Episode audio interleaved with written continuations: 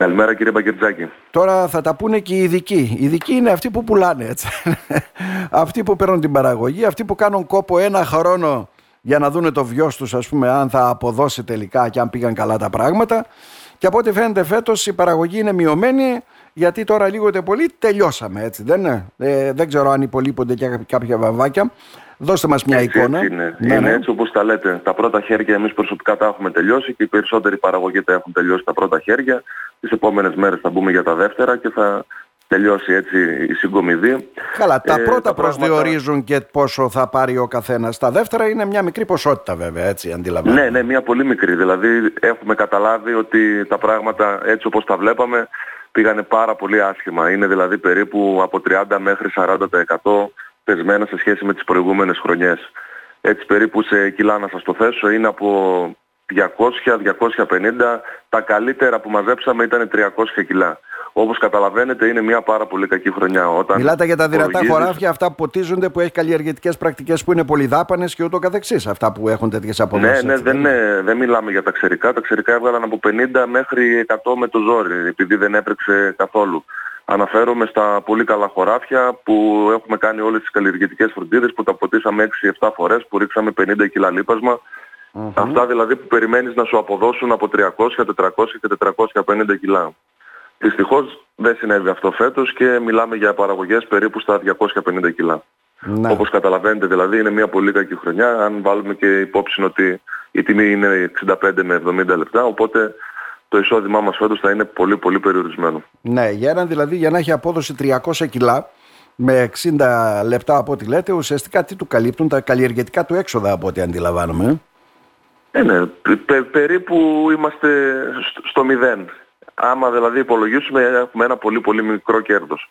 Έχει πολύ καλές ε, χρονιές υπολογίζουμε να βγάλουμε ας πούμε, περίπου 100 ευρώ το στρέμμα. Τώρα θα είναι λιγότερο από 50. Μιλάμε δηλαδή για πολύ μεγάλη μείωση του εισοδήματός μας. Αυτό οφείλεται βέβαια όπως τα έχουμε ξαναπεί κύριε Ποτρόντζο ουσιαστικά στις πολύ κακές καιρικές συνθήκες. Ε. Είτε ανομβρίας, είτε από αέριδες, είτε το φαινόμενο του σεσουάρ και πολλά άλλα. Ε. Από τέλος Ιουλίου ξεκίνησε ένας πολύ δυνατός ε, βοριάς και σε συνδυασμό με τις πολύ ψηλές θερμοκρασίες που επικρατούσαν περίπου για ένα μήνα τα στέγνωσε τελείως τα, τα φυτά. Τα προκάλεσε ένα υδατικό στρες τόσο μεγάλο που έριξε όλα του τα καρποφόρα από τη μέση και πάνω για να μπορέσει να θρέψει τα, τα καρύδια που ήταν ήδη, ήδη σχηματισμένα. Αυτό είχε σαν αποτέλεσμα από τη μέση και πάνω το φυτό να το βλέπουμε ότι δεν έχει καθόλου, καθόλου βαμβάκι. Όλα τα καρύδια είναι από τη μέση και κάτω. Μάλιστα. Και εκεί δεν υπάρχει καμιά μέρημνα προς το παρόν, ούτε έγινε κάτι. Υπήρξαν διαμαρτυρίες, ε, πώς θα αποζημιωθείτε, τι θα γίνει, πού εμπίπτουν αυτά, αν εμπίπτουν στον κανονισμό του ΕΛΓΑ, ο οποίος υποτίθεται θα αλλάξει, που δεν έχει αλλάξει ακόμα, έτσι δεν είναι. Ε, κάναμε μια συνάντηση αγρότες με τους ε, φορείς που είναι υπεύθυνοι για αποζημιώσεις και γενικά με τον αγροτικό τομέα στην περιφέρεια. Ε, ο προϊστάμενος του ΕΛΓΑ μας εξήγησε ότι για το συγκεκριμένο φαινόμενο δεν υπάρχει ε, περίπτωση να αποζημιωθούμε γιατί δεν το καλύπτει ο κανονισμός. βάλαμε ας πούμε στο πρόγραμμα να κάνουμε μια εισήγηση για να αλλάξει ο κανονισμός αλλά αυτό είναι κάτι που θα γίνει στο μέλλον. Φέτος δεν μπορούμε να κάνουμε κάτι με τον ΕΛΓΑ.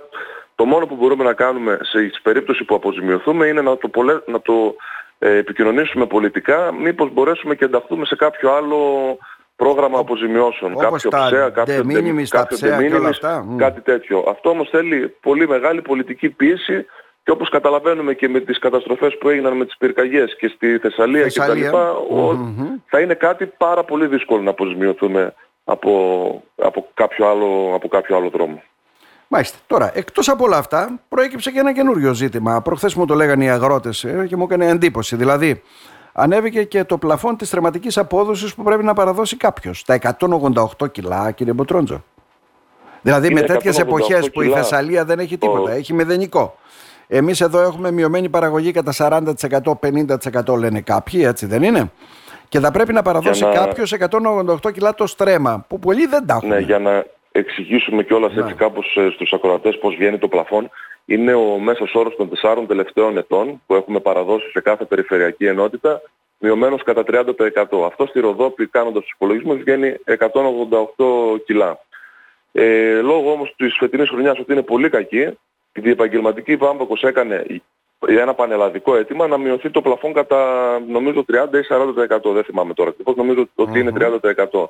Τις επόμενες μέρες θα κάνουμε και εμείς ένα αίτημα συγκεκριμένα για την, ε, για την Περιφερειακή Ενότητα Ροδόπης, σαν Αγροτικό Σύλλογος Κομωτινής, για να αιτηθούμε από το Υπουργείο, λόγω όλων των γεγονότων που αναφέραμε με προηγουμένως μαζί, ότι πρέπει να μειωθεί τουλάχιστον ας πούμε, από τα 198 να πάει στα 120, 130, 140 κάπου εκεί πέρα για να μπορέσουν όλοι οι παραγωγοί να καλύψουν τη συγκεκριμένη ποσότητα. Γιατί τα 188 μου έχουν γίνει πολλά, τηλέφω, πολλά τηλεφωνήματα από παραγωγούς ότι δεν μπορούν να τα καλύψουν. Ναι. Ε, και γίνεται αυτή η γνωστή διαδικασία βέβαια η οποία δεν είναι και νόμιμη.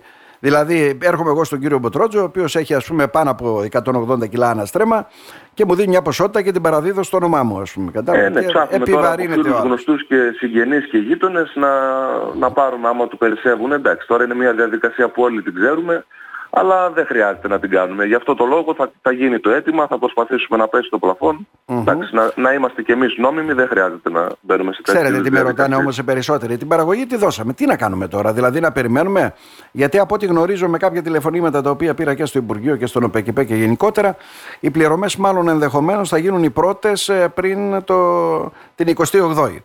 Ναι, εκεί να περιμένουμε δηλαδή. Και... Της, ε, της βασικής ενίσχυσης δεν έχει να κάνει ναι. με τη συνδεδεμένη. Η συνδεδεμένη μπαίνει μετά, μετά το χειμώνα. Μετά το χειμώνα. Δεν, ναι. είναι, mm-hmm. ναι, ναι, δεν είναι δηλαδή αυτές οι πληρωμές της βασικής ενίσχυσης θα γίνουν, δεν, είναι ανεξάρτητα με, τη, με το τι έχει παραδώσει ο καθένας σε βαμβάκι. Εκεί να περιμένουμε και μια οριζόντια απόφαση του Υπουργείου ουσιαστικά να κατεβάσει αυτό το πλαφόν της τερματικής απόδοσης αναστρέμα δηλαδή. Ε, κοιτάξτε τώρα, η διαπαγγελματική βάμβακος είναι πολύ ανώτερο θεσμικά από έναν ε, αγροτικό σύλλογο όπως το δικό μας. Πιστεύω ότι θα κάνει δεκτό το αίτημά του και θα το μειώσει για όλη την Ελλάδα. Μάλιστα. Χωρίς να μπορέσω να υποσχεθώ τίποτα στους ακροατές τους συναδέλφους. Ε, νομίζω όμως πως θα, πως θα γίνει. Δεν υπάρχει δηλαδή κάποιος λόγος να μην κάνει δεκτό το αίτημα το Υπουργείο. Γιατί είναι ένα πραγματικό πρόβλημα και για, για όλη την Ελλάδα. Ε, ναι, θα έπρεπε να την λάβανε ότι εδώ έχουμε ζημιές. Είμαστε μια ε, καθαρά ένας νομός βαμβακοπαραγωγή τα περισσότερα.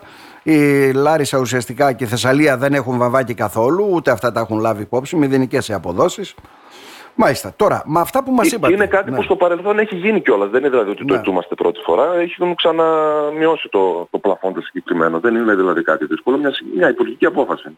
Μάλιστα. Μια δύσκολη χρονιά δηλαδή, έτσι δεν είναι. Μια δύσκολη χρονιά που προποθέτει βέβαια ότι θα πρέπει να ξαναμπείτε πάλι στην καλλιέργεια με αυξημένο το κόστος παραγωγής, είναι ξεκάθαρο αυτό.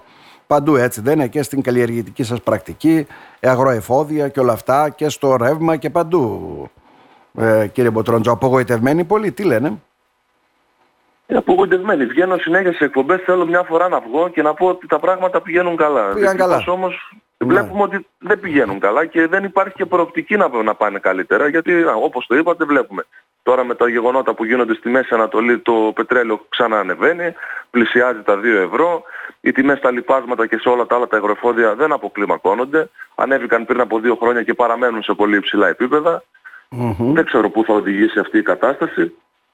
Ε, τα προβλήματα γενικά στον αγροτικό τομέα ό,τι αφορά και στη δικιά μας τη χώρα και σε αναδασμούς και σε νερά και σε οτιδήποτε άλλες αγροτικές ε, υποδομές δεν βλέπουμε να υπάρχει κάποια διάθεση από το κράτος να τα λύσει όλα αυτά, ενώ σε άλλες προηγμένες ευρωπαϊκές ναι, ναι. χώρες αυτά τα προβλήματα τα έχουν λύσει εδώ και 50 χρόνια. Ε, εντάξει, τώρα για τον, για τον νομό μας το γνωρίζετε ξεκάθαρα βέβαια. Ακόμα και τις λιμνοδεξαμενές που έχουμε εκεί στα χωριά μας, έτσι δεν είναι Ανδριανή, Σιδηροχώρη και όλα αυτά, και αυτές τελειώνουν πριν τελειώσουν οι καλλιέργειες. Ένα, τίποτα, καμιά προσπάθεια που είναι η παραμικρή. Να μην πούμε για το ε, φράγμα Ιασίου, να μην πούμε για το φράγμα του Κομψάτου, να μην πούμε για όλα αυτά. Ναι. 50 χρόνια τα λέμε. Να σε προηγμένες χώρες αυτά τα προβλήματα τα έχουν λύσει εδώ και, και δεκαετίες. Και εμείς ασχολούμαστε με τα αυτονόητα που θα έπρεπε να γίνουν για να βοηθήσουν βέβαια και τον αγρότη. Τα έργα υποδομών που είναι πολύ σημαντικό. Δυστυχώς ναι, δυστυχώς ναι. Αλλά ο ρόλος μας αυτός είναι. Ακόμα και χωρίς να έχουμε έτσι υψηλές απαιτήσεις θα συνεχίσουμε να κάνουμε τον αγώνα μας και να προσπαθούμε να κάνουμε το επάγγελμά μας όσο το δυνατόν καλύτερο. Κύριε Μποτρόντζο, να σας ευχαριστήσουμε θερμά. Να είστε καλά. Να είστε καλά κύριε Μπακιτζάκη. Καλή συνέχεια.